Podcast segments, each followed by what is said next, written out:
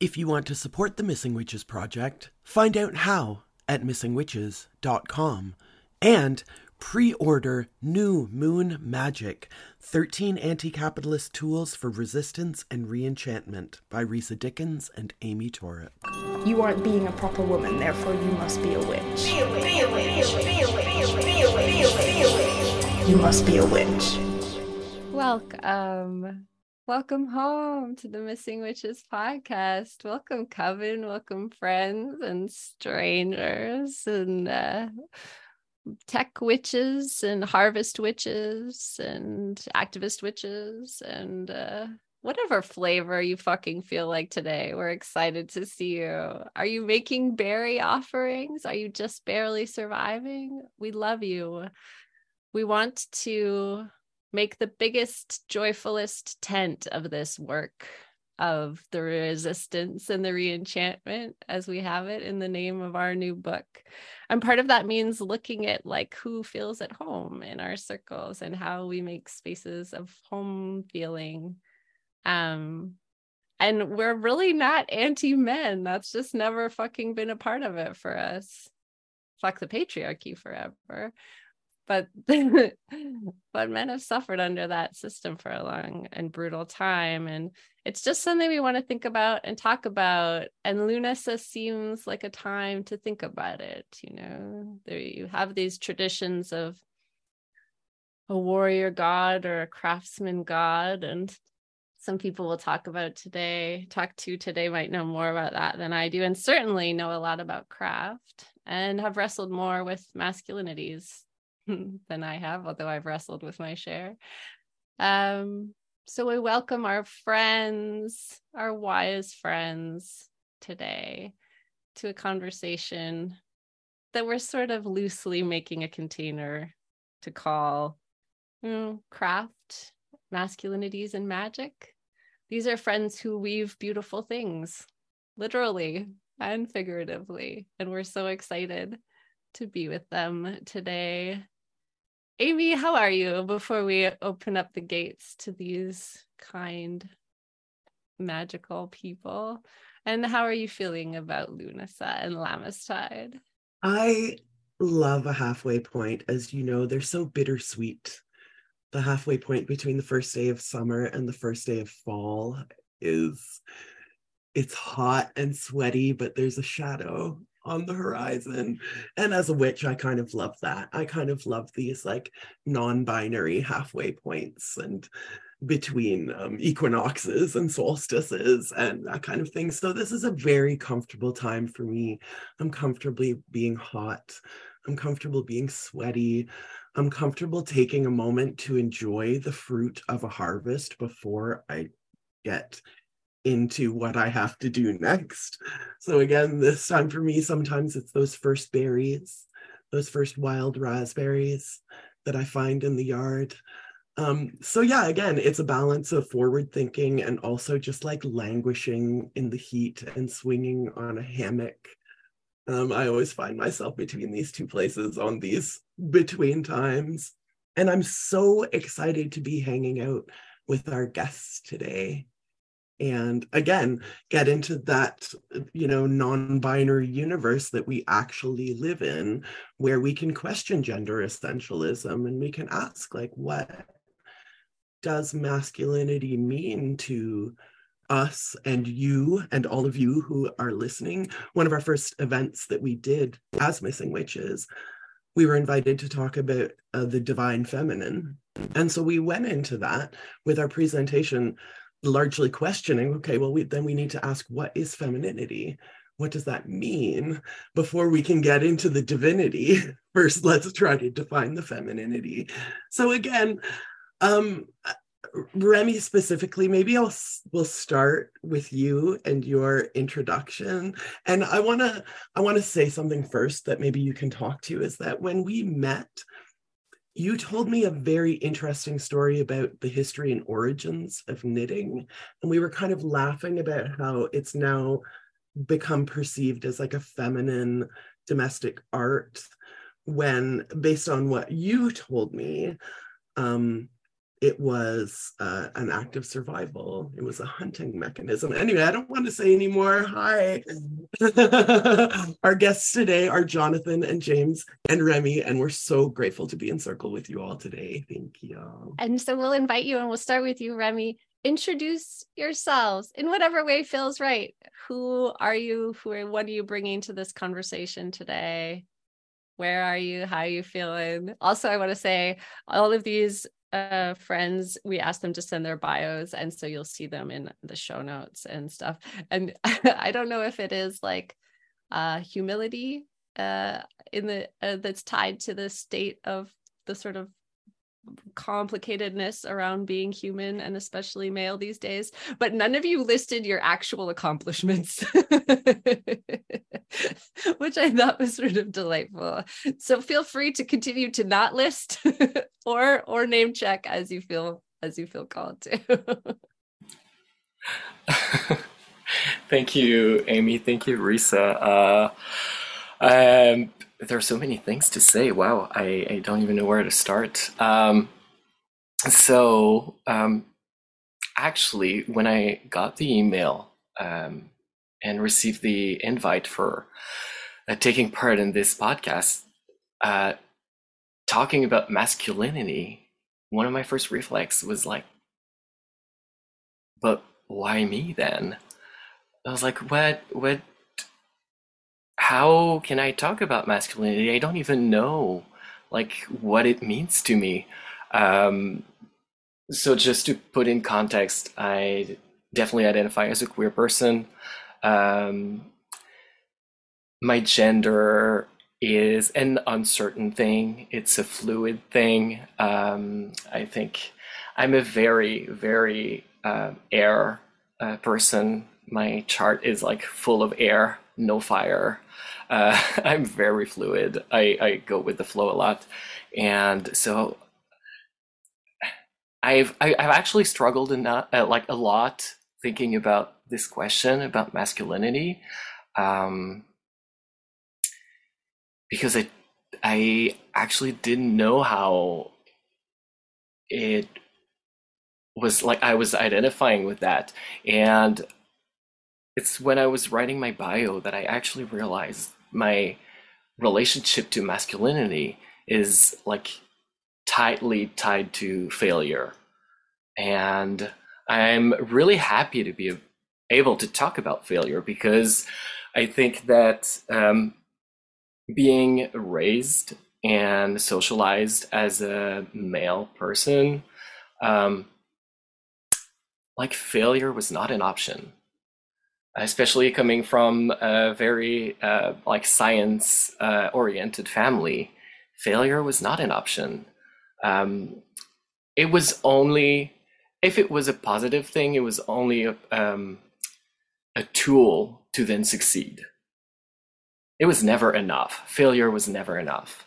And um, i think my whole relationship about like with masculinity is about like the enoughness or like lack of enoughness, um, which I guess formed the person that I am now, and uh, like the the air entity that's uh, now like always questioning um, like who I am and what I am. Um, I want to uh, go back to your what you were talking about, Amy, about uh, knitting. So I I'm a knitter. Um, I've knitted for I don't know a couple of years now, um, and I don't actually remember exactly uh, the story I was telling, and maybe uh, my uh, viewpoint has changed a little bit now. I think now I know that there's this um, common belief or like this belief now that um, knitting uh, came to life through I think fishing and was actually um, a way to make these nets and that these people were uh, usually men um, and there's this claim that uh, knitting was actually invented, and I'm putting some very like big air quotes uh, by men, and I have like I'm, I'm now questioning everything I know about history, um, especially that we have this very very uh, like white centered revisionist uh, education, um, and that um, and and male supremacist as well. So I I'm really ambivalent or like I, I, I don't know what to think about this uh, this like narrative, especially that it's sometimes or maybe too often used uh, by other male crafters to justify their place or like as um like assess uh, superiority or not superiority but just saying like you know what? We were doing that before you or something like that which i think is very um problematic. Uh, also it's a very male centered um attitude to think of it as like a competition like who was there first and who did it first. So who has the claim on it as like our invention. Um, so i don't remember what i said about that uh, amy. And if it had to do with like claiming something i am deeply sorry that i once thought something like that. No, I think I think you and I were talking more about like the arbitrariness of gendering Mm. any kind of activity and how it's interesting that something that was used to make clothes was possibly um, used to make fishing nets before that and both of these are opposite gendered but it's the exact same action just used for Mhm. different ways. So the whole thrust of the conversation was about like these arbitrary labelings of things as masculine or feminine. So yeah no we we were always good Yeah. and like and now I'm, I'm i'm always thinking like let's remember that um uh this like history comes from like the texts that were selected that made it through the books and that um many other uh, societies or, or communities have been doing these things and like never made it through the cuts uh, because they didn't serve the people in power so um, yeah, I think it's a good idea to remember this, especially when we're talking about uh, male or like male presenting figures in uh, crafts that are uh, mostly dominated by women. Um, like trying also to like leave this space of like we're also okay to be invited in these spaces and not have to claim property or, or anything like that. James, do you want to jump in next and do your intro and respond? really do. That was wonderful. Um, I'm James. Um, I'm playing around with using my mom's maiden name, Gardner. Um, and I live in Cheyenne, Arapahoe, and Ute lands. Commonly referred to as Denver. Um, I feel like a lizard today because it is hot. um, I'm all fire. I'm like all fire signs. It seems like. Well, I'm a Virgo uh, sun. Whoa, I'm a Virgo sun. Um, so I'm a little bit of earth and fire. Um, and so, yeah, I mean, I'm just this person who's been on this pathway for a long time, this masculinity pathway. Um, and I can't underscore enough that the idea that masculinity is bound up with feelings of failure, feelings of shame, um, feelings of not being enough. Um, I was really good at being like a Chad. Um, like I was like really good at it. Like I was like, um, just really good at it. Like I, well, until my mom died, then everything, you know, then everything falls apart, right? Um, but you know, I had your typical, you know, typical sort of absent father sort of storyline um, where I was earning love by playing a sport that I was good at because I played it six hours a day to to gain recognition and love. Um, so you know a lot a lot of the way I talk about masculinity is my response to it, um, and my response to I mean I was like thinking about it before we dropped that uh, dropped down, but like this masculinity wound, um, and this constant need, at least in my life, even as a cisgendered heterosexual man, to define myself in opposition to what I what I think is one of the most oppressive things that I have to deal with on a daily basis, and things that I don't have any interest in. Um, and because I've made that choice, I'm not welcome in most spaces um, where people that look like me, that sound like me, um, typically are accepted. Well, at least until like I start talking about my values, because I'm a traitor to every form of privilege that I have. Um, and have no interest in um, this is where like the Aries rising comes out. I have no interest in being down with the, the, the Chads. Yeah, it's all fire. It's all very it's all very fire. I'm in my fire era right now. We're setting out boundaries. Uh, we're burning bridges. Um, we're doing all that stuff, mostly to my to my father who has who is absent. Um, and getting to the I, I think the other thing, it's interesting how all this stuff is already like coming up right away and stuff that I had sort of like like uh, indexed in my mind the way that men use selectively use history as a way to place themselves in and then claim ownership um, it's classic glass ceiling stuff right? So i'm a sociologist by trade. Um, i make money by being like a researcher or whatever. Um, and in sociology we call that you know um, women and, and femme identifying people uh, run up against that sort of glass ceiling right? They, they can only advance so far because of patriarchy, because of gender bias, because of pregnancy discrimination within workplaces. Um, and oftentimes, what men will do is they'll go into female dominated spaces and then they're able to use those sort of cultural narratives to justify getting paid more. Um, so that's all super interesting to me as a sociologist who's like very, very interested in um, taking away those sort of boundaries um, and doing away with gender as much as we possibly can within a system that is so built on selling as identities based on that. Um, anyways, before I get too far along, I'm a weaver. I'm a death worker. I love that I didn't put I'm a death worker in the uh, in my in my bio. You didn't mention sociology at all. no, I just. But again, like we're so fluid, right? Like yeah. the minute you unmoor yourself, the minute you unmoor yourself from like these these labels, right? Um, you start to realize that it's so situational. Yeah, I'm a lizard today. Like I even wondered like what of what of use I'd be able to say because I've basically been outside as much as I could be um, with having a wage labor job. As you can tell, I'm like still sweating.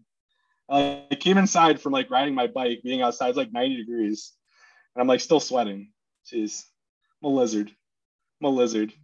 Uh, I I'm really loving the the fire and air spirit of these introductions and I want to hear Jonathan what you're inspired by from this. I also want to point out that Jonathan and Remy are at diff- different rooms of their house right now, which I love and I want to include love in these stories of exploring masculinity and I want to include craft and how we find our ways to love. Um, but Jonathan, you don't have to tackle all of that now. I just want to hear what you're what you're thinking and how you're feeling.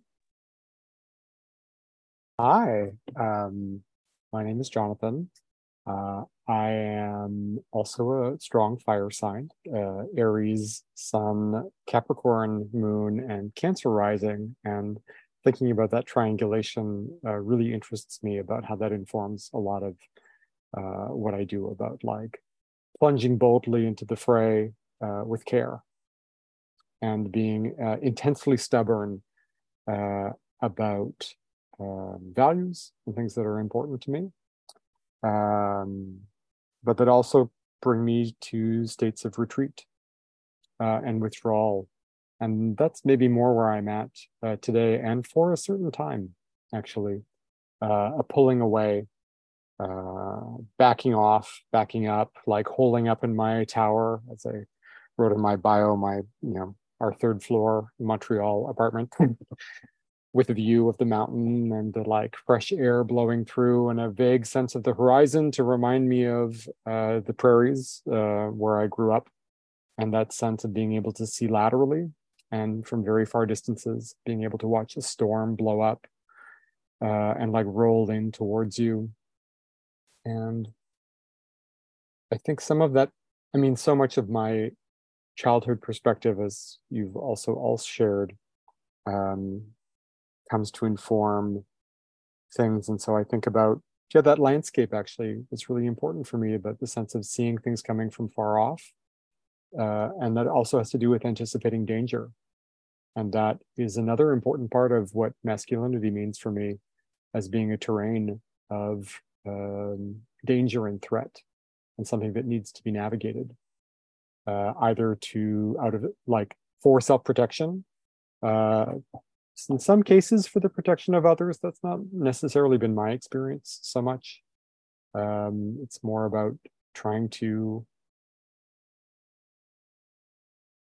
win this war of attrition or like manage being under siege uh, for what feels like constantly and that my my sense of like masculine identity is not something that i've been troubled by or like in deep consideration over or something that needs to be changed uh, it was more about the strange expectations that that brought on for other people and that I seemed that I felt very clear on who I was, but that didn't translate to how other people uh, approached me or what they thought of me or what they wanted from me. And that trying to figure out how to translate the the I-ness of being, the like um, the mystery that I was also trying to uncover about myself, and yet not seeing that well reflected in the eyes of others. And as a like growing up queer uh, you know, white cis male uh, who found a space to shine in theater and like musical theater and choir and like expressive uh, spaces, expressive performance spaces uh, in the late 80s and early 90s. Of course, everyone thought thought and knew in a way that they had access to knowing that I didn't, that I was gay, and that that meant that they had this like privileged information over me that they then tried to use. And that also was a, a kind of war to deal with of saying, yes, maybe that might be true, but not in the way that you think. And actually, fuck off. You have no like space to be in my space uh, about this. And that if I had something to share with you about this, that would be my business. And so, like, my my sexual identity, my gender identity and expression are all things that are they're difficult to pick up and like look at because I felt like they were foisted upon me and that uh, I got um, like tarred with some brush.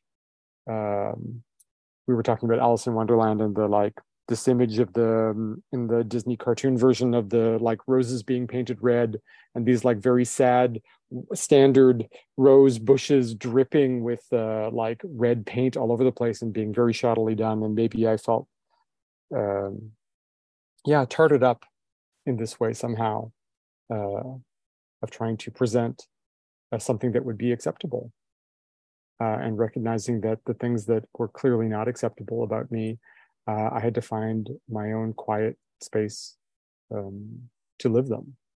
So that meant a lot of hiding and a lot of closet work and a lot of shadow work and a lot of silence. And um, they're things that I'm I'm trying to think about and find ways to articulate and like give room to, give light to, uh, and give space for. I also knit and uh, and uh, and quilt, but uh, and cook. Um, but it's hard. Before I used to say that I would define myself. I I never wanted to define myself using nouns and that somehow those kind of the nouning of things of like the being a thing um, was not uh, something that I could accept, and that was especially about being gay or about being a man or about being anything. I said, no, I'm a verb. I do things, uh, and I'm it's in the doing. But now uh, I'm really trying to find space to not only do, because there's a very performative aspect to that of like I can only exist if I'm in action it can only exist if i'm producing something if i'm you know moving forward if there's motion and that the sense of rest that's necessary of recuperation of feeling is not doesn't feel like that kind of doing, that kind of activeness that can be defining, that kind of mad rushing around to prove that one is worthy of taking up space. And so now I'm talking about my craft process as a process of unmaking or of disassembling, of taking apart, of rearranging, uh, of reorganizing. And so I, I kind of, I think uh, I'm like a compost heap right now and I'm, I'm in it. And that's uh, quite luxurious and strange uh, place to be. I did wonder. Um, I would love to hear more about from from maybe Remy, but from all of you. And Remy is a starting point. Like, what does the idea of craft, or when did that idea start to intersect with how who you were, and what did it give you, if it gave you anything? Is it tied to is it tied to your sense of self? Is that sense of self you know something beyond masculinity? Is it is it does it is it a rewriting or reweaving of masculinity? Is it tied to your magic? I don't know so i'm just curious thank you. Uh, it's a very interesting question. I think um, for me it all comes back to um, sense of failure uh, which then uh, led me to um, be kind of obsessed with transformation. Um, I wrote in my bio that I consider myself a shapeshifter, um, and I think I think both figuratively, and um, uh, literally. Um, like I've started doing gymnastics as like when I was two, um, so like, sh- like changing my shape all the time, uh, moving through space um, in an unconventional way, um, but also in the figurative sense, um, the idea of playing with codes and sh- like probably coming from a, a, a desire to fit in um, trying to learn the codes and then apply them to then fit in. Uh, feeling like in my day to day life, I was failing at being a little boy. Um, I soon realized that I was actually able to play with that.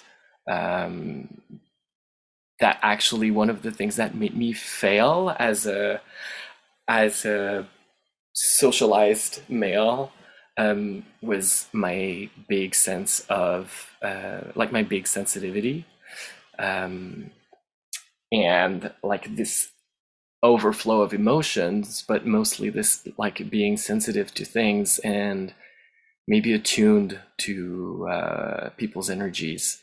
Um, so it led me to this realization that my one of my powers was to um, take these codes and play with them and apply them um, and that's probably why i started doing theater uh, at the age of five uh, which then became one of my careers um, but it was always about this transformation about like transforming things and I think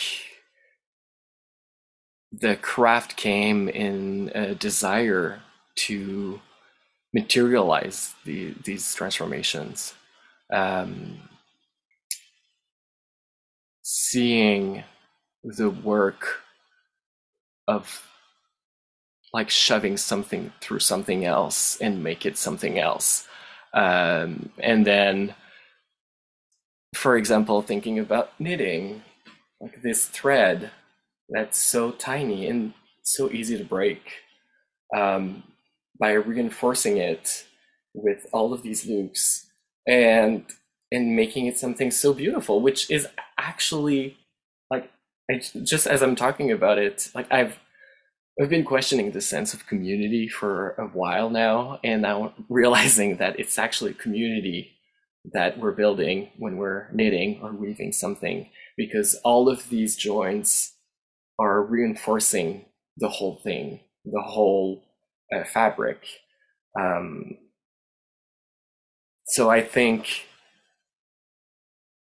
in order to like create this this beautiful community, it requires transformation, um, and it, it was a beautiful way for me to witness it and understand it more.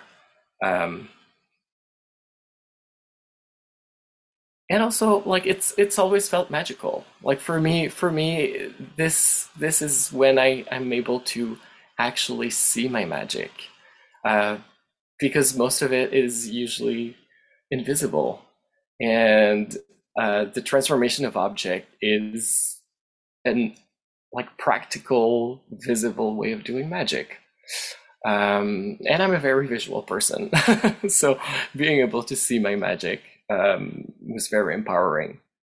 Um, and getting this finally this sense of, of, of success of succeeding at, at transforming something that was a fleece and then spinning it into yarn and then from this like very fragile thread making it a garment and or dyeing it and using something to like put color in my life um, and other people's lives too because they get to see me being so colorful so yeah i think i maybe i went a little sideways but um no yeah. That's exactly where i i want to go somehow right? I want to i want to pull at these threads exactly. I want to think about for myself too i mean i i think about moments where uh a meditation in a trying to understand what was wrong in my life and where i needed to go and to uh, transubstantiate previous experiences and alchemize them was was spent embroidery you know? It was just like i had to go step by step. I had to it was all freehand. Like i just had to think my way through the fact that i could survive mistakes that i could adapt i could take another step. It would be okay. Um James, I I know I we need to hear your story of coming to weaving now if you're comfortable with it and tell yeah, and I just want to say work. the first based on you talking about embroidery, I mean one of the um, so the person that taught me how to weave, um, Sarah Newbert, was somebody who was very big on the neuroscience tied to weaving. It just so happens that a lot of people in Colorado that are um, interested in, in weaving and teaching weaving, Rebecca Mezoff as well, they're all highlighting the um, the healing aspects of weaving to literally put your brain back together after trauma. Like there's a reason why vets, when they came back from World War II, they would put them down. Um, I don't know specifically about whether or not they were knitting. They probably were. I specifically know about weaving um, and literally, that was their way of walking home. Um, and weaving has been my long walk home for a long time. You know, I talked about how good I was as a Chad. Okay. I laugh at myself all the time because I, I just have such a self-deprecating sense of humor. I just can't help it. But it's, you know, I was this person that excelled in everything they did because I wanted to be accepted um, by my father um want you know uh, I, I wasn't given the option to really like do art. You know it was you know uh phd by 28 uh tennis in college you know whatever. Then my mom died. Then i got crippling ocd um, i went to i taught a class the next day after my mom died. Um, i was in full plow mode as i call it. Um, but her final wish was to learn how to weave. She was a prolific crochet artist. I mean, she was amazing. I still have all the blankets. A lot of my woven language that I use in my weaving is based on the symbols that she put into to her work. So, um, my my very my embrace of the feminine and the divine feminine is very deep, and it goes from always being accepted in female dominated spaces. Sociology also female dominated space um, and finding allies for people that looked at masculinity, um, class inequality, um, homophobia, every phobia, xenophobia, every phobia that I'm against, finding allies in those female dominated spaces. Um, so my mom passed away. She wanted to learn how to weave. I ended up taking a rag rug class in Santa Fe, New Mexico, which is like literally an epicenter of weaving. Um, it's the convergence of the Dene weaving culture, which goes back literally uh, since Jump Street in terms of Dene culture. Um, uh, Spanish settlers, like there's literally folks that are direct descendants from the Spanish conquistadors that live in villages, predominantly Spanish villages in northern New Mexico, that are the Trujillo specifically, that are master weavers. They're amazing. They do the whole cycle. And then there was a bunch of the back to landers that came there, specifically Rachel Brown. And I got really wrapped up into that. I was just like absolutely entranced by that. This idea that you could weave in a circle. Um, you could literally take a fleece, spin it, dye it with flowers, um, and weave it. Uh, and that to me is the most magical. It's as close. It's as close as somebody can get to feeling like a god. And I talk about this a lot in my writing. But like you do, you feel like you feel how divine you really are as a human being when you're wrapped up in that cycle. And I'm not saying this is like an ego trip, right? Like I don't like, you know, whatever. Like this is sort of like on that whole like Alan Moore tip, like the the British writer um, who talks a lot about magic he created his he, he became a ceremonial magician at 40 he like announced this at his 40th birthday party. I'm to be a magician. He literally just made up his god. Like alan moore's great. Like i love alan moore. Like he's just he's wonderful. Um and like the, the interesting thing that comes about when you're on that pathway of healing and the fact that your whole craft is bound up with death work that's bound up with losing your your only person um your family um, is that you go through this like tremendous like death and rebirth process. I feel like I'm dying and, and being reborn now. Like it feels like uh, uh, like every season now. But like when you start to get attuned to it, like you start to see it. You know, we talked a little bit about the shapeshifting aspect, right? Like Remy talked a little bit about that. Druids historically are shapeshifters, right? They're these sort of like outside of convention people who like are hermits. They live on out on the hedge. Like nobody can contact them, right? Like unless you really gotta go find them. And I really like that aspect of being a hedge druid. Because um, uh, go figure with my fire sign, I don't get down with many of the established orders for for whatever reason. It has a lot to do with like social and political beliefs and not lining up with mine. Um, but you know, a lot of this whole journey that comes in and what I've realized um, being a crafter and female dominated spaces and being allowed to be in those spaces and being invited in um, and just making myself like not, you know, making myself small, but just not trying to take up much air in the room um, is you realize how much of masculinity is this liminal state. I mean, like if you really start like realizing that you don't fit into the buckets like you might like do certain things like you're okay accepted but the minute you start calling people on treating women as objects the minute you start talking and not wanting to use any you know any homophobic slur in like normal vernacular you're immediately kicked out of the club. Like they kick you out they burn your armchair that you used to like watch sports ball with everybody you drank beer and like they, you're done you're cooked.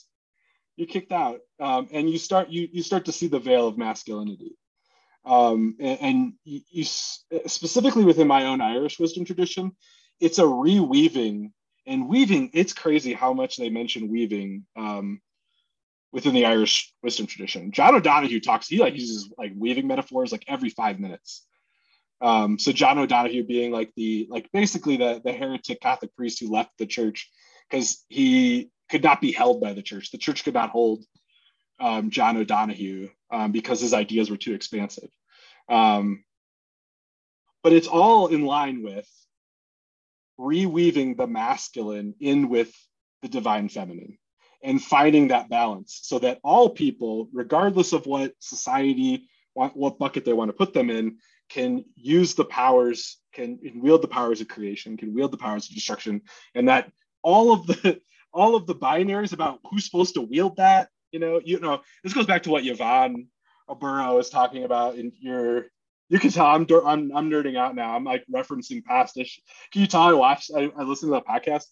but she, you know, she talks about like how in in Wicca, you know, uh, her book Inclusive Wicca has done a lot of work to try to break down those those binaries, and it's huge. I mean, that's that's what craft does for me. That's what craft craft is. You know, weaving, spinning, dyeing, foraging, growing plants, doing that weaving in a circle um, has allowed me to access my own divinity, has allowed me to explore mysteries within my own ancestral traditions, has allowed me to decolonize my practice in ways and my own like life in ways that I never could fathom. I mean, it goes on and on, right? It's all intersectional. You know, it, it's it's masculinity, but it's class, but it's gender, but it's sexuality, but it's uh, colonialism, right? It's everything. Um, but I think me specifically, I had a big masculinity wound, and I needed to rectify that. And I think one of the big healing aspects has been craft, um, and been able to find people who would be willing to accept me um, when I was kind of thrown out because I didn't believe what everybody else believed. Jonathan, does that ring true for you too? Your experience of connecting with craft, like spaces where you, I don't know, Jonathan and I like cook together and it's a pleasure and a joy, you know, to watch someone who knows so much about the craft of food and ingredient or, you know, hearing stories about knitting and like May's first quilt is uh, was one that Jonathan gave her, you know. Um I think of you as someone with a profound love and appreciation of craft, but I don't really know how you think about that. Well, I hearing other other people talk about it, I I really became over overwhelmed by emotion and I I have some very personal like uh, long away things that I want to share. That there's an interesting thread to follow on this, and that uh, there's an extremely personal and like sensory quality that I think is what links me to to the craft that I would identify as the thing that I'm doing with my hands. And actually, the thing that I'm doing with my hands right now while I'm talking is like rubbing these uh, recycled African like glass beads that I've threaded on this uh, strand that is really just for me to like finger and feel and like have sensory um, feedback from. And it actually helps me uh, stay kind of like still and concentrated. And the act of doing this while listening, of course, reminds me of the story that uh, my mother tells about me as an infant, which is that, well, actually, the circumstance my parents didn't want me to have a security blanket. They were very concerned that they were going to have to go through this terrible um, parting of me, uh, their you know their infant child, with this uh, disgusting, you know, uh, messy, stinky thing that could never be washed and could never be left behind, and uh, and so to preemptively avoid that possibility and that grief, they swapped my blankets out every day. So I never had one blanket. I had a like plethora of them, an abundance. And it's wounding in a way to think about that I also didn't have one caretaker, but I had many that I went into care at six months.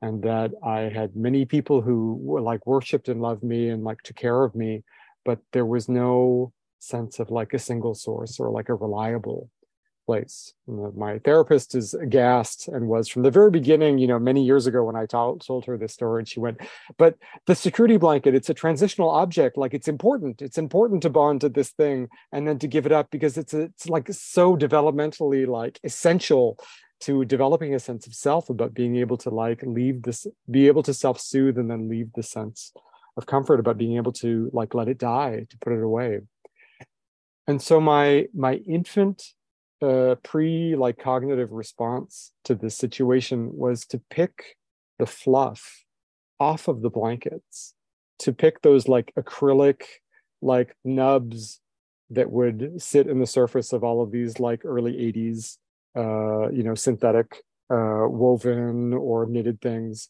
and collect them into a tiny little ball.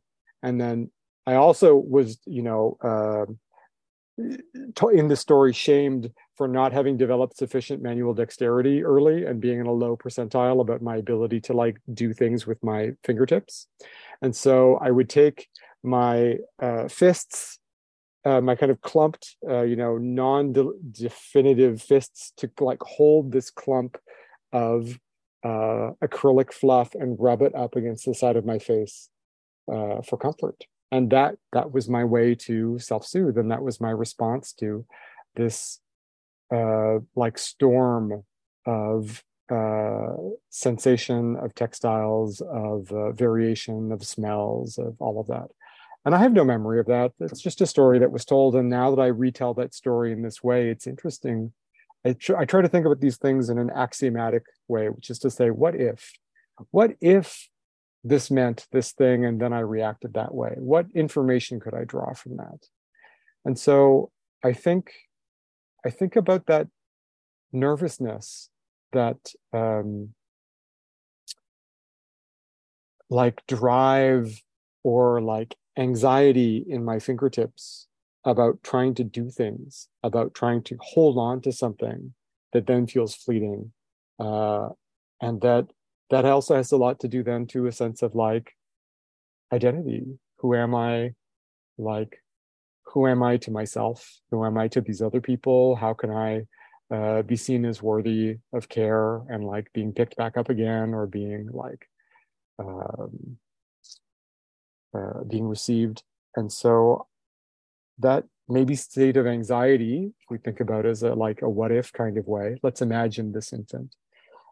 Um, power and mastery become really important things. How can I be sure that I can rely uh, on the world? How can I be sure that I will be in a secure or safe state?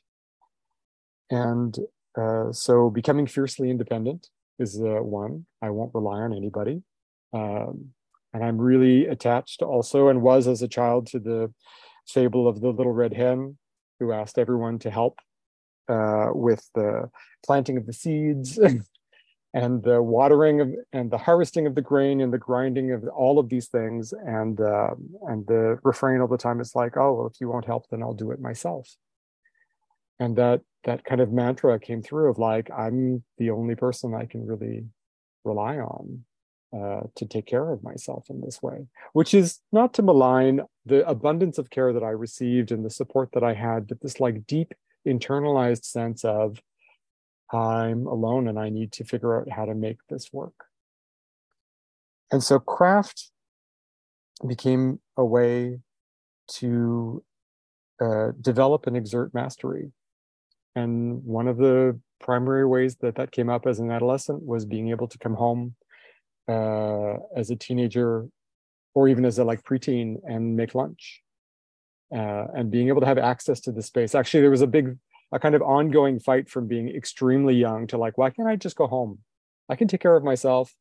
Uh, you know, this story when I was three about trying to make pancakes to, for everyone for breakfast uh, and like getting up early and knowing how to do all of the things and having followed all the steps in one of my first meals and then you know not having woken my parents up uh, wanting to surprise them and but realizing that i could get all of the things the pancake batter and the milk and the eggs and all that stuff but i couldn't reach the bowls so i made it on the counter and that's not a particularly good strategy but it's like a, a nice place to start and being like oh no i know how to do i know how to do this i knew how to walk home i knew how to get to my address. Uh, you know, I asked my father to let me out of the car to walk home when I was coming home from preschool. And I showed up on the front door and I knocked, I knocked on the door. My mother answered and she was aghast. She's like, "Where's your father?" What? It's like, "Oh, I walked home. I'm fine. It's no big deal." And uh, and she said, "Well, what?" She saw my father after. Was like, "What were you doing? Why did you let him walk home?" And she said, "I was driving in the car right next to him the whole time. Like it was fine." But I was so convinced that um, that I could do these things. So food maybe is um like not diagnosed or like not sufficiently important like higher level deal of dealing with a kind of hypoglycemia or just like consistent like grumpy hangriness about needing to eat that finding a source of nourishment and being having a constant source of nourishment is really important for me and so as a teenager my mother uh, started to do a master's program uh, at during night classes when she worked during the day, and so it became then my responsibility as the oldest to start to like learn to cook and take care of the family. Uh, my father makes great breakfasts and is good with eggs, but that was about it. And so uh, for my younger sister and I, like I started uh, making food, which was making lunches and making meals. And that meant that I could go home by myself at lunch. I could invite people over. I could carve out my own space where I could live this kind of independent feeling as a, you know, 10 year old, come home and eat Kraft Dinner or come home and do these things. And so crafting this nourishment from raw ingredients or out of a box and a few simple things from the fridge, you know, Mr. Noodles package, uh, some chicken wings uh, boiled and then broiled with Louisiana hot sauce, uh, some Classico spaghetti sauce with uh, ground beef fried up. It's like these were many of my first meals. But, you know, when you started at 12 and never stopped, like suddenly the deep, deep dive into into mastery and the power, that power of being able to offer sustenance, but also nourishment uh, and care, the sublimated form of care, and saying, I can provide myself with this elemental comfort every day, the beauty of eating, uh, being able to eat, of having access to these foods, uh, and being able to assuage this distress that's inside of me and that's inside of other people too and to be able to do that with with ease and reliability, I think is where the my sense of power around that really comes from. And I have a lot more to say about uh, knitting and uh, other things after that, but that was a long uh, pitch, so I'm happy to cede some space for someone else. I um, totally joke by calling myself club hands. Like today, like I, it's like part of me making fun of myself. And like, cause my wife is a clothing maker, right? Like she's literally like, amazing, like designs your clothes, can sew everything. And so I was coming into like fiber art as this person who's just was like in the realm of ideas, getting off of a PhD. Um, you know, could like could like make very interested in using my hands, but didn't have a lot of the training to do it. And I would joke in the beginning. Uh, we both went to the first um, weaving class together. Um, Sarah loved Lily's weaving, like absolutely adored it and like literally just every anytime she does anything fiber art related, it literally just shows out. You're like, she's like, she'll just show up and it's just amazing. And so I would joke about calling myself club hands. Um, but like, you know, you sort of see like, you know, it's it's interesting uh, what men do in those sorts of contexts. You know, to touch on the idea of mastery, right? Like me constantly downplaying my own ability um, but also like it being weird, like thinking back on that first experience, like, yeah, my first weaving's ugly. I still have it on like my whatever, my Instagram grid. Like if you go back all 700 posts or whatever, still there. I'm not going to delete it. Um, but it's interesting. This idea of self-sufficiency is also like tied into my story as well, in terms of like literally, I, my dad like didn't show up at, to hospice when my mom was sick. Um, he didn't ask about her after she passed at a dinner a day later. We were just like it was just my sister and I. Like you just had to figure it out. And luckily I found weaving and you know everything else associated with it to sort of uh, dig me out um, of that and to, to have that avenue. It's just interesting when you find it, you know, like it just, you know, in terms of your life course, finding it at such, at such a young age. I think for me initially, like body movement was a big thing, like with tennis. Like even though there was this whole component of seeking attention, there was still this this uh, place where I could control things um, in a deeply uncontrollable context of being between two divorced parents who were you know battling one another. And i was asked to be the quote unquote man of the house to defend people right? All that garbage. Um, and that was you know i've always found these little spaces where i could be the master of my own domain and guess what? I'm a very independent person as well because of those experiences. Because I couldn't depend on other people.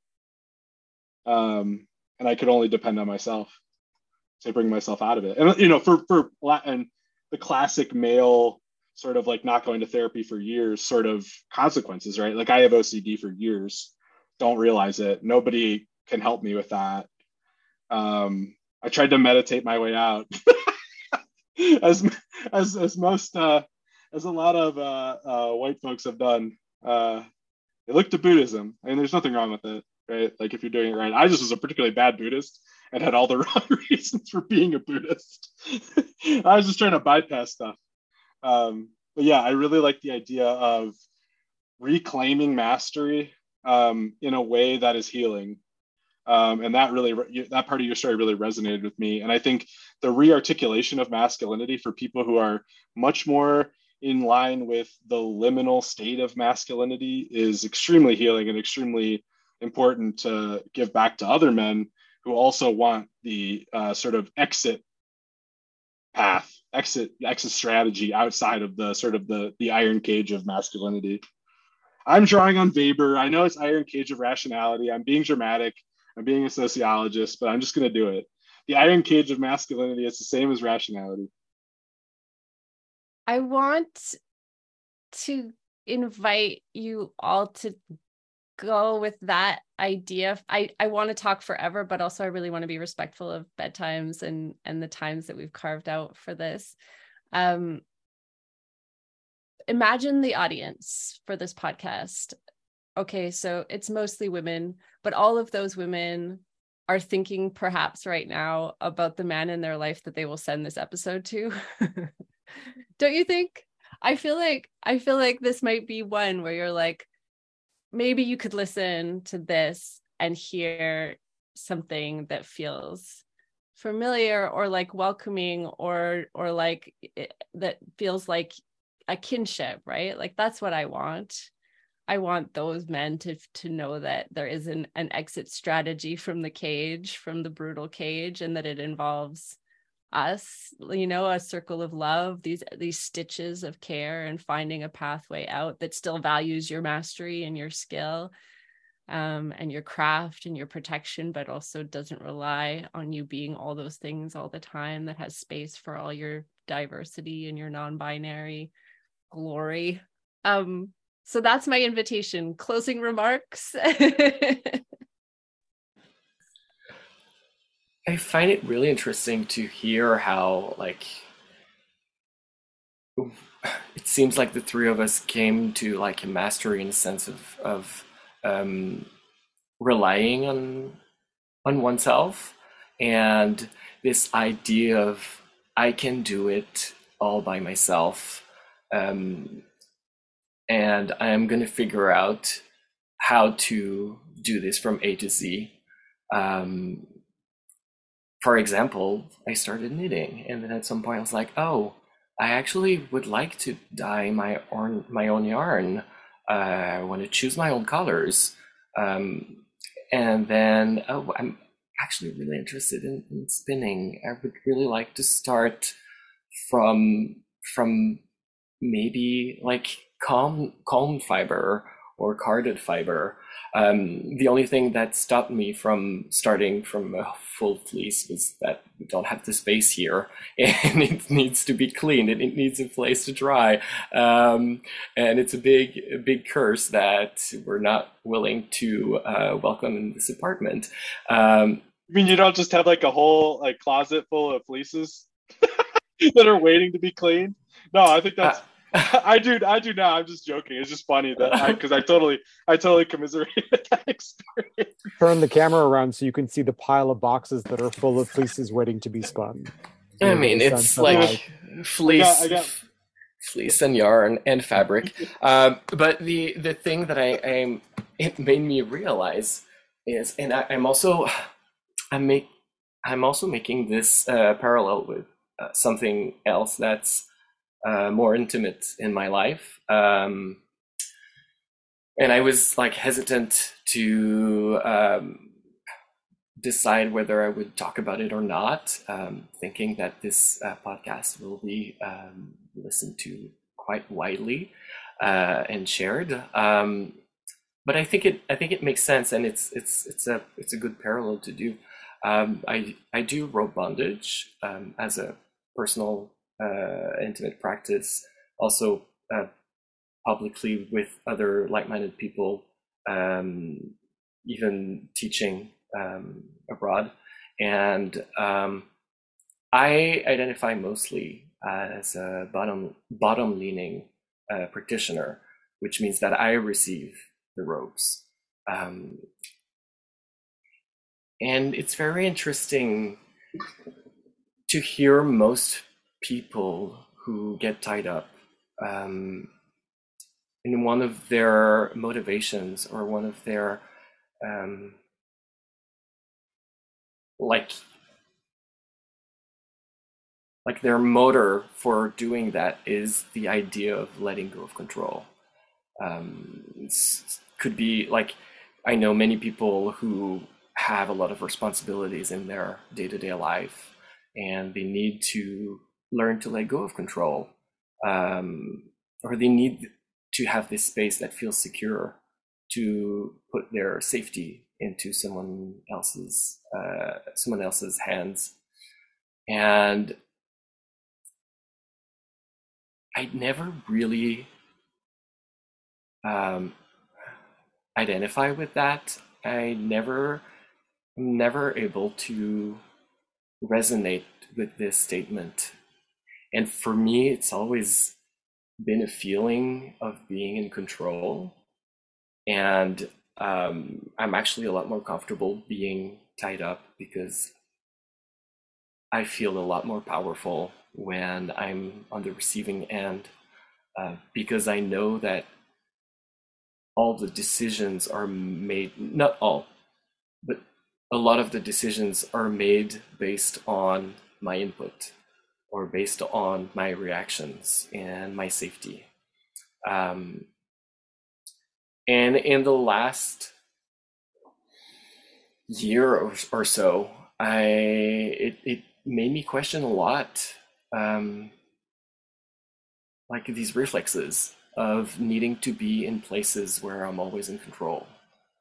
And why am I why am I not able to, or why am I not willing to give up control and to like fully trust? Uh, and I think it's this huge trap of toxic masculinity that a man can only rely on themselves and uh, that we have to be the ones fixing things and we have to be the ones uh, finding solutions or or making sure that that we get to our destination. Um, and all of this, it's, it's just smoke and mirrors.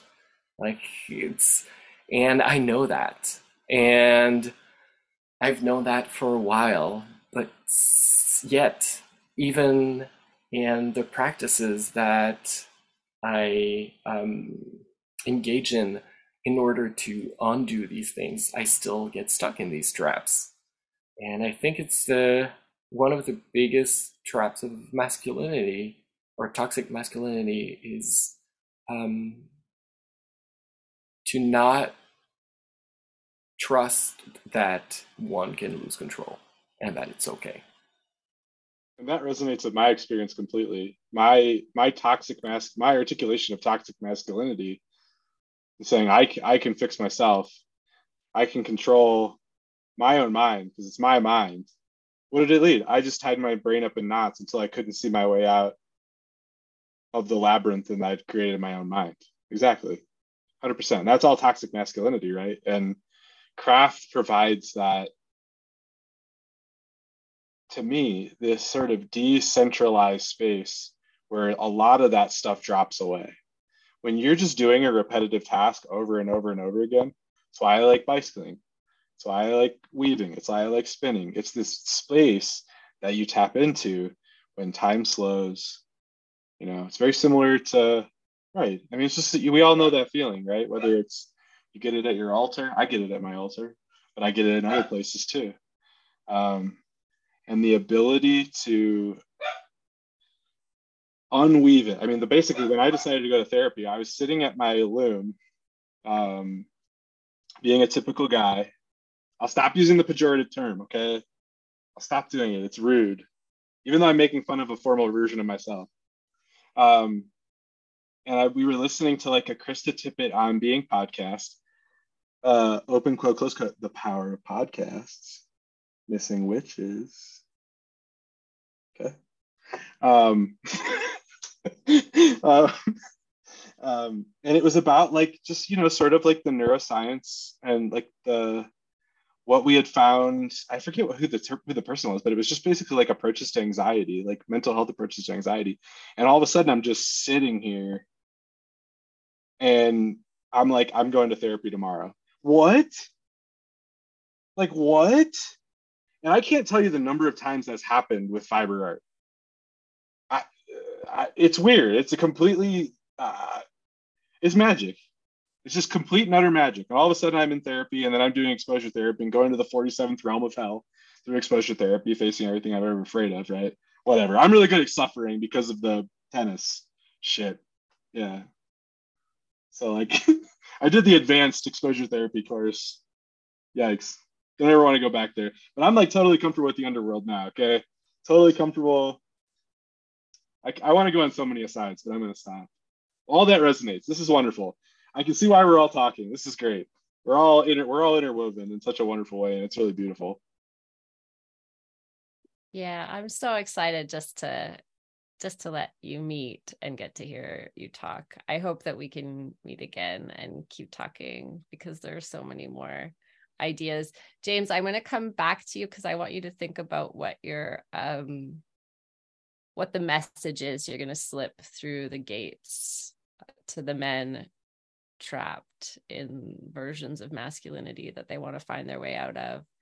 And Jonathan, I want to come back to you first. Yeah, there's so many things you could respond to. How just pick up any threads that feel right. I want to pick up a thread about this uh, immediate and burning decision to go to therapy. And for me, uh, it was about rage. And it was about trying to figure out what to do with this anger, this like constant volcano, like magma inside of me, uh, and trying to figure out uh, like why I was in such like angry distress, like walking down the street and having someone walk too close to me and just feeling like ready to like totally wig out and like scream. And that the felt the sense of being constantly invaded or slighted by uh, other people, by sounds, by smells, um, by neighbors, uh, you know, uh, by the city, by the like press of humanity, and being unable to to kind of face that it became interesting for me to think about and feel how much the sense of rage was actually a secondary emotion something that was like manifesting on the surface and that the like primary emotion underneath that was sadness. And that i was really really sad about a lot of things. And that i had like oceans of grief that felt uncrossable. And that uh, has to do with giving up a lot of things, giving up on a lot of things. I trained as a theater artist and I stopped. And I then trained hard as an opera singer and then stopped.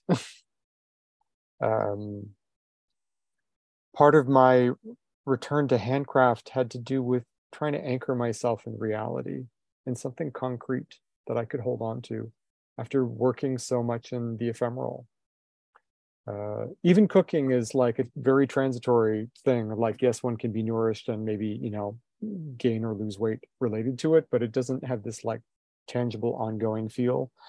And the sense of the pleasure of being in rehearsal of creating or the supposed pleasure of being in the studio like singing and practicing which for me was always terrifying. Um, of working things out but then the next day like having nothing to show for it the real practice of it being like you just need to show up every day and keep going. And that if you don't do it that day well then it didn't happen like going to the gym or like any other thing. Whereas uh, with knitting when i picked it back up something that i had learned as a child in admiration from watching my mother uh, be able to do these things uh, and saying i want to learn how to do that too. Uh, but i picked knitting back up while i was uh, in school as a as a classically trained vocalist and opera singer because i needed something quiet needed something I could do with my hands while I was sitting in an orchestral rehearsal, waiting 40 minutes to stand up and sing my two lines and then sit back down again. I needed something that would allow me to pay attention, uh, but that where I wouldn't feel like I was losing my mind. And that had a lot to do with or it led me to realize that there was a sense of abundance to be found in very small things and that I could time travel, which was to say, I could expand and contract the sense of time by connecting with my hands and material goods. Through repeated meditative gestures, though that wasn't the purpose, it was a collateral benefit by just picking out each stitch, as Reese has talked about, and like finding where the needle wants to go, of like repeatedly making these same gestures over and over again as a spell, as a as a call to something, to some beautiful future that seems worthy of preparing for, and therefore an act of hope, of wanting to reach forward to this future me who would have this thing that I would offer to myself, uh, and kind of jump over the thousands of hours of prevaricating and like work and carting this around through airports or uh, you know uh, uh, in you know living rooms and in front of you know countless uh, books on tape or whatever but just that suddenly this thing would have a um, it would exist from something that didn't exist that i would would have like alchemically conjured something out of this long spun strand. And um, and that was really helpful for me also in recovering from not being a performing artist to be able to say i want something that i can shove in a bag and put in the corner and punish and say i want you to think about what you've done.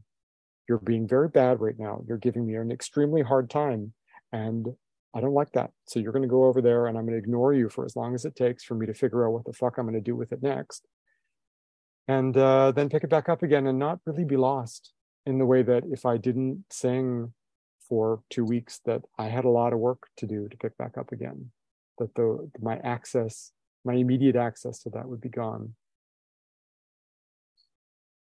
So there's this thread of abundance that's become increasingly important as I become increasingly less employed or increasingly less financially like solvent. And I've started picking things up out of the garbage and uh, scrounging for fabrics by what's cast off in an idea of i'm going to quilt with this one day but what's actually really been it's about trying to fill up the pantry to fill up the cupboard and to create this stash with some sense that this will provide me with endless opportunities endless material to work with and I have more things that I could ever do with, but it, it still lets me live in hope when I look at them and say, like, one day I have an idea about this thing and I want to turn it into this other thing. Uh, and I, I imagine then still that there is a future that I want to prepare for where those things are possible or where they may also not be necessary. How many blankets does a person really need? Not that many actually when you have one that you actually that you like and maybe that you made yourself. Maybe one for summer and one for winter and one to take for the park and well maybe one for the sofa and you know one to eat on and uh, one to have sex with and uh, you know there's there's there's a lot of different kinds of planar surfaces that we can drag around with us and like wrap around ourselves and uh, that can accompany us through life so yeah craft craft brought me abundance and in something that felt very uh, solitary about my experience of being a human being and being a like mask coated person and not feeling necessarily that I had access to, for whatever strange, mysterious reason, to um, a stable cohort. That uh, people come and go in my life a lot, and I've been very close with a lot of people and develop really strong bonds. And yet I've watched the like ebb and flow of that and have people move away um, both geographically and emotionally, and that uh, trying to find some other things to hang on to, uh, to remind myself of those times, of that comfort, of those those links, of that attachment, um, are important. I do. Um, I think it's so interesting that um, we talk about toxic masculinity as a separate thing from masculinity itself. I think it's so interesting that all three of you um, have gorgeous facial hair.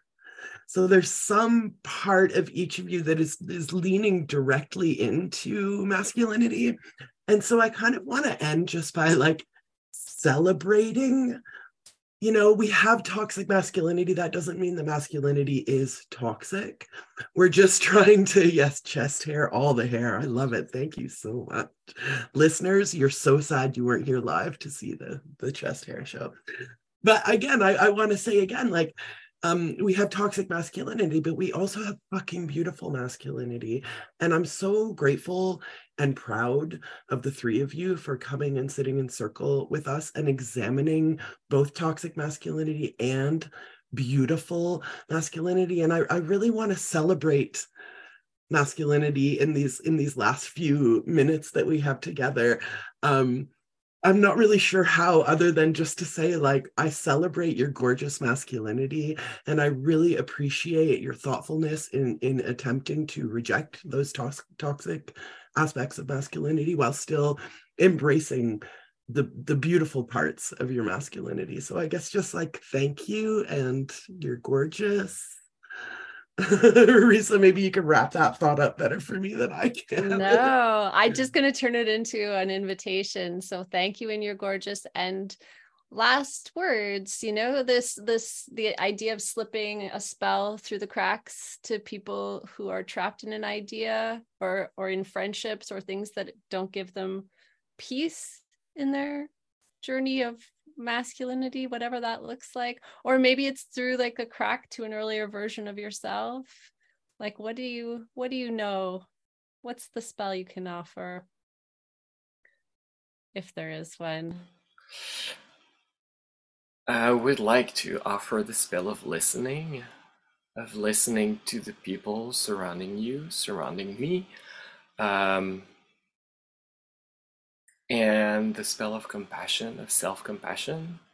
It's uh, every time I'm doing a ritual about things that I want to invite within myself, it's always the first thing. I think it's a lifelong journey. Um, but yeah, listening and being compassionate first to oneself um, to then be able to be compassionate with others. Um, I think it's for me the uh, road that I've taken to try and um, break free from these traps and like explore my gender, my masculinity, my femininity, um, not only just by myself, because we never exist only by ourselves. Yeah, this is radical magic. You say it so humbly and so gently, and this is the most radical magic for all of us. But I do think, you know, having been in academic spaces or um, working with uh, sound techs or like in these like very like male dominated rooms working in tech um where you know that stereotype was very lived out where like the the men in the room all felt like they had to take up all the space all the time sometimes to the point where it felt tinged with a desperation like we can all tell you've lost the thread but you're still talking like you're still screaming into the void because you feel like you need to know you need to control you need to land on something that that affirms that you're in a place of power or that you're okay or something and the the kindness of including in our gender identities that the call to listen to each other, right? That like it's okay. It's not necessarily about leaning in or leaning out or some sort of marketing buzzword, but like that we are these loops around each other and li- looping and weaving with listening to each other and compassion can ease us i think out of performative masculinity and into something maybe much more powerful so thank you so much for saying that james do you have a do you have a a spell or like some sort of warrior scream. May you slip the snare. May you find yourself in the unknown. May you let go of those who set expectations for you that don't honor the complexity of who you are. May you be devoted to being in the unknown and resting in the incomplete, knowing that there will never be a complete knowledge of who you are and the complexity of who you are. And may you enjoy drinking in that mystery with harm to none. Jonathan, what you've said was already so beautiful. James, that blessing, I think we'll have to cut it out and make it something that stands alone so we can return to it. It's so beautiful and powerful. And Jonathan, you've gifted us with so many things you've said that brought me to tears. Do you have a closing blessing or a spell? Do you got one more for us as Amy's gesturing? You're done. Oh, I'm definitely that person who can keep talking. the I only I get to earn this extra spot by uh by being deeply impactful, and so I get away with it. That's another source of power, being able to suck up a lot of extra space. The things I would You like were invited. sh- You got the invitation. Yeah, yeah. That's right. Invitation. um, what I was thinking of to wrap up that came from earlier was more about uh, affirmations. If we talked about masculinity in ways uh, like a old skin that we wanted to shed, uh, that I wanted to think about and affirm the things that were important to me and that have a like mask tinge to them, or that are coded both uh, coding like programming, but also coded like in slime uh, or in sauce.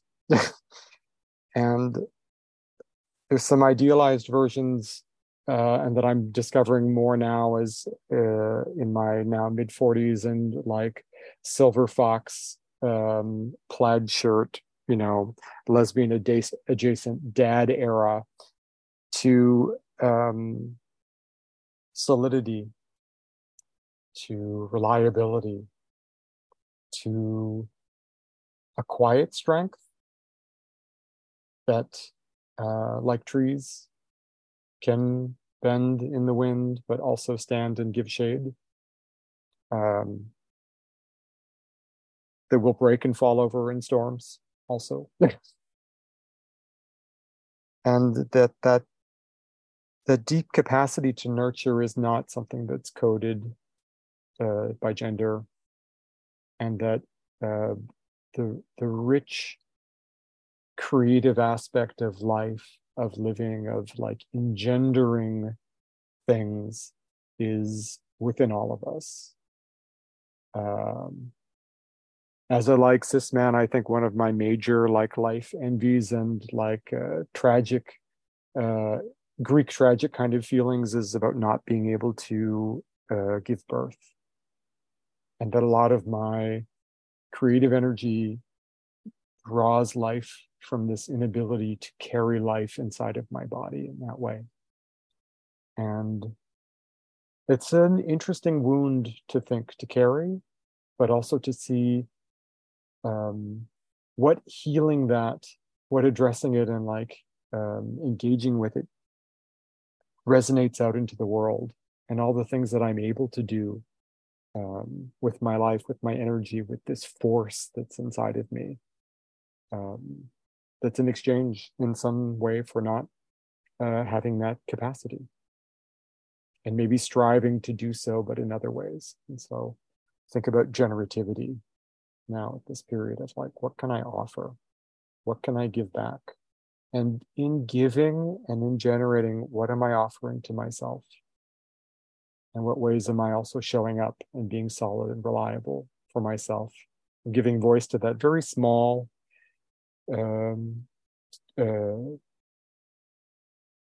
fragile thing inside of me, this sense of self, or this like small child, or um, this this son or daughter of mine that is mine but isn't, um, and uh, and to let that that person out to play.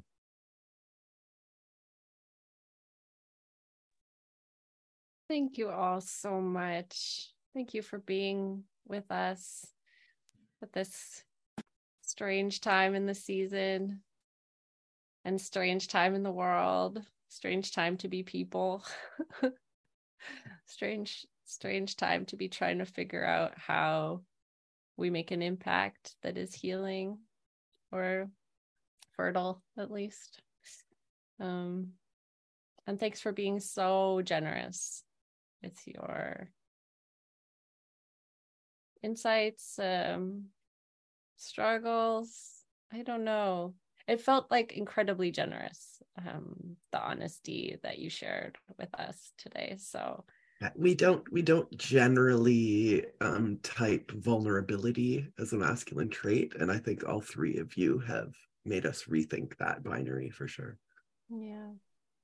So i'm gonna say blessed fucking be but i'm also just but yeah i'm gonna say blessed fucking me and we're gonna And- say happy Lammas happy and happy- lunar yeah. And blessed Blessed- fucking be. And blessed fucking me Blessed fucking be. yeah but i also just if you guys have two more seconds because connor and rachel have been with us the whole time if you do want to um unmute or turn your cameras say hi respond to anything um i did want to give you the opportunity although i know that's not always um something that folks are here for hi rach Okay. I just wanted to say thank you. I think that uh, that's e- exactly the one of the biggest gifts that that you folks gave tonight was your generosity of vulnerability, and we really appreciated hearing all of that. Thank you. Yeah, I also wanted to thank you for for sharing so much of your personal experiences. Um, and I I think one thing I was thinking of throughout was I was curious if anyone had maybe a role model or someone who was in your life that maybe acted as permission to go against the grain or to be some sort of deviant in a way. And if even if it's not, you know, maybe recorded, just curious if there was someone like that and kind of maybe some of the first steps you might have experienced um, in terms of maybe changing either mannerisms or aspects of of how you experienced gender Yeah, I want everyone to answer, but I just want to say uh, Fred Rogers to bring the name Fred Rogers into the conversation. To me, like Mr. Rogers is the epitome of what men can do if they are good and kind. Somebody else. so I feel like I told this story or a number of stories which really slag my mother. And uh, I feel a bit exposed about that and that not representing the whole part of the story, and that actually the person who's possibly the most radical uh, about helping me in this way uh, is my mother, who uh, did not code any of these things with like feminine traits, and that I learned, uh, whether I liked it or not, to cook, to sew, um, to mend things, um, to take care of myself, um, to take care of my family, uh, to bake pies when I didn't feel like baking pies, or to like make bread, and that I was deeply encouraged to uh, sing and dance and uh, be expressive uh, and be loud, uh, as long as I also was like extremely uh, good at school. But but I didn't grow up in a space where that felt weird or that uh, was uh, un- unwelcome and coded. My curiosity about these things was deeply fostered and encouraged. Mm. Um, I think my model is also like close and and like family tied. Uh, it is uh, Jonathan, um, actually, uh, who's like from the lack of judgment and guilt and shame gave me the gift of being able to see my own self shame and explore it and um, play with what I was and who I was and who I am and um, celebrating it with me. Um, it definitely being able to have someone close by who's just with open ar- opened arms um, and celebrating my person and like my all of my what I identified as my flaws or um, my shame about like eating bags of candies and and stuff like that. Um, making me realize that the only thing now that was stopping me was myself I have two. One, I think the biggest um, the biggest exemplar for a lot of this stuff is seeing how most of the male figures who were in a position to help me failed me and learning from each of those failures as much as i would from the permissions of people who would support me who that person was is my mom. My mom was like this like extremely strong non-binary person who like lifted weights with bandanas on and muscle shirts on. Yeah my mom was fucking rad. Um she was the best. Oh am i allowed to say that? Dang. My bad okay time Oh no, Yes. swearing swearing all the time. Yeah, Okay, cool, I should right I should have I should have Yeah. opened with that. no that's my bad i just forgot i know we always do that in the coven stuff so i should know Alright, but yeah you're- you're my mom was good. amazing amazing non-binary person Woo, doggy. She was the best. And she really gave me permission to be as weird and out there um, as I want to be. It's why I still watch the X Files a lot.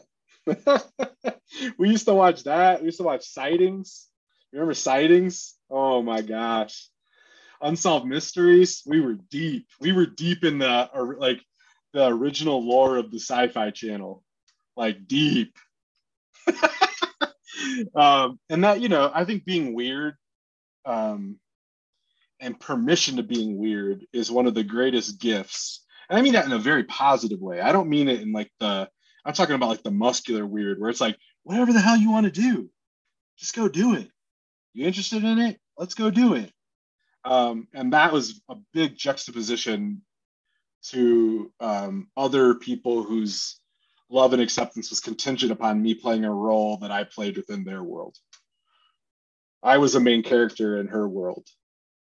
Just as now she's a main character in my world, um, you know, within my deathwork practice. Because I talk to her all the time. I talked to her this morning. I got to get on that. I wanted to say that craft allows me to bear witness to the process of becoming, Mhm.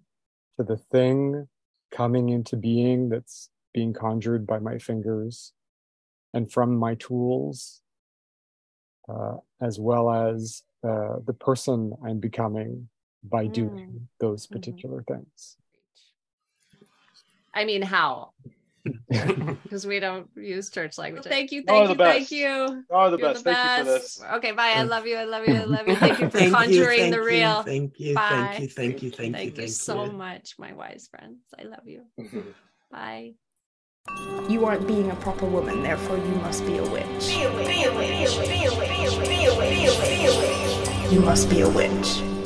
If you want to support the Missing Witches Project, find out how at missingwitches.com and pre order New Moon Magic 13 Anti Capitalist Tools for Resistance and Reenchantment by Risa Dickens and Amy Torok.